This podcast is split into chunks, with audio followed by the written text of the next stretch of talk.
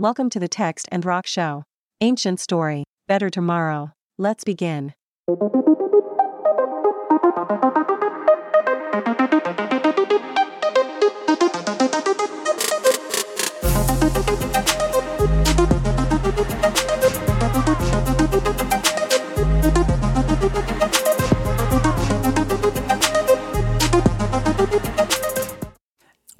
Right. Now, fast forward. This is the curveball, okay? Fast forward 2,000 years, double the length of time that we're talking about going backwards from the production of the Bible. And many of us get really nervous when someone wants to describe God not as he, because we're grounded in this sacred text or this upbringing that God is male, because that's the dominant metaphor of biblical literature. And yet, culturally, most of us know that gender is a spectrum. Culturally, you can at least go to a place where you know that male and female lives are equal and just as important, correct? Right. Yeah. Now, I've had really good friends raised in conservative upbringings that view the Bible more as revelation, like arrow points down, came down from God than I do. And they've told me it's really hard for me to read my own text because all of the pronouns are male. Right. And I want to at least set you free to the possibility that if you view your sacred text as part of an ongoing discussion trying to name divinity over time, well, then you can map where you are. Yeah. You're in the Iron Age where everyone views God as male because they're thinking of a storm god like Yahweh or El or Baal. You're fast forwarding to the first century where people have taken that same imagery and that same male pronoun and said, well, God's the father of a good house. He's actually like a loving, caring parent. Right? Yeah. Most of us, if we're honest, as moderns, when we talk about God, what we're really talking about is the spirit that we intuitively know makes it all go and is inside of us and is somehow way bigger than us, but for us and with us. Yeah. And it has a presence we can feel.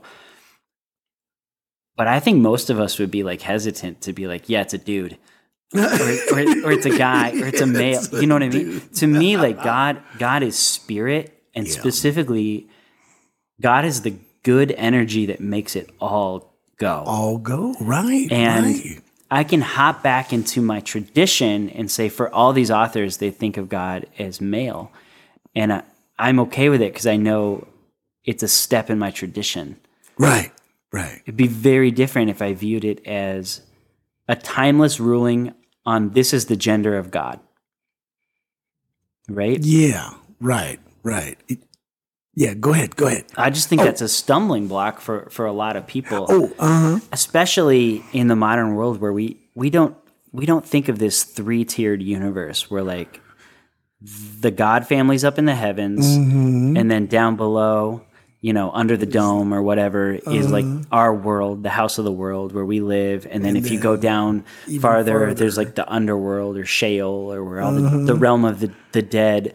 You know, we know if you take a rocket up into space, well, that's what you find, space, and then deep space, and then eventually, you know, other planets, and then eventually other solar systems and galaxies, and like it's all so big. Yeah. And to boil it down to like God's a guy in the sky. Yeah. Come on. Yeah. You know? Yeah.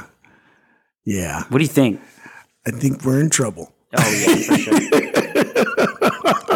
I think we're in so much the good news is the people that get the maddest when we do an episode like this usually leave. Yeah. They might leave with an email, but they leave. Send.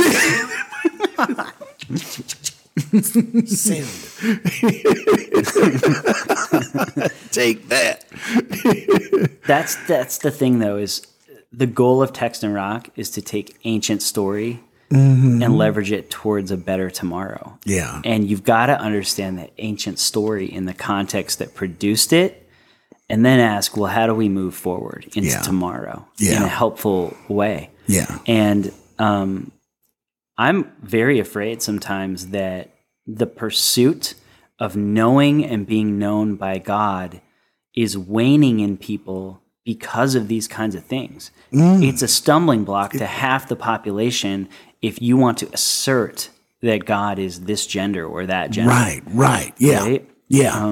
It's just not even the way we think about gender. You run into the same kinds of problems. This is probably another episode, but we've talked about doing a few episodes on what actually is sexuality to the ancients, like biblical sexuality, you know? Yeah.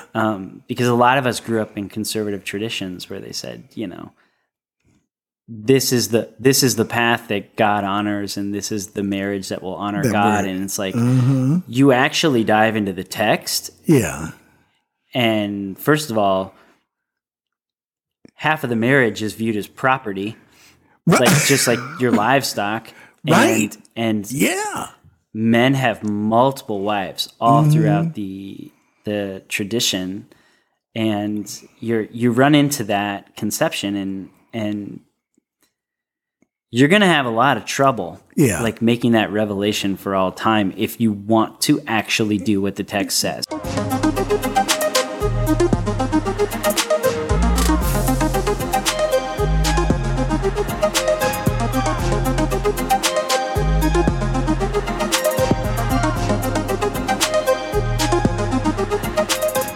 This episode was influenced most of all by my peer learners at Hebrew Union College Jewish Institute of Religion and the University of Cincinnati. Thank you for your time, your ongoing dialogue, and your wisdom. It is an honor to study Torah together.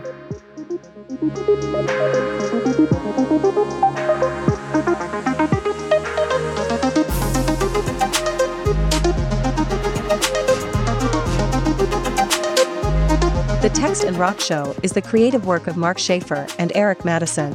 Don't forget to subscribe so you know when new episodes drop. If the show adds value to your life, please consider leaving them a review or sharing Text and Rock with a friend. You can explore other Text and Rock digital productions or contact Mark and Eric by simply clicking the link in the show notes.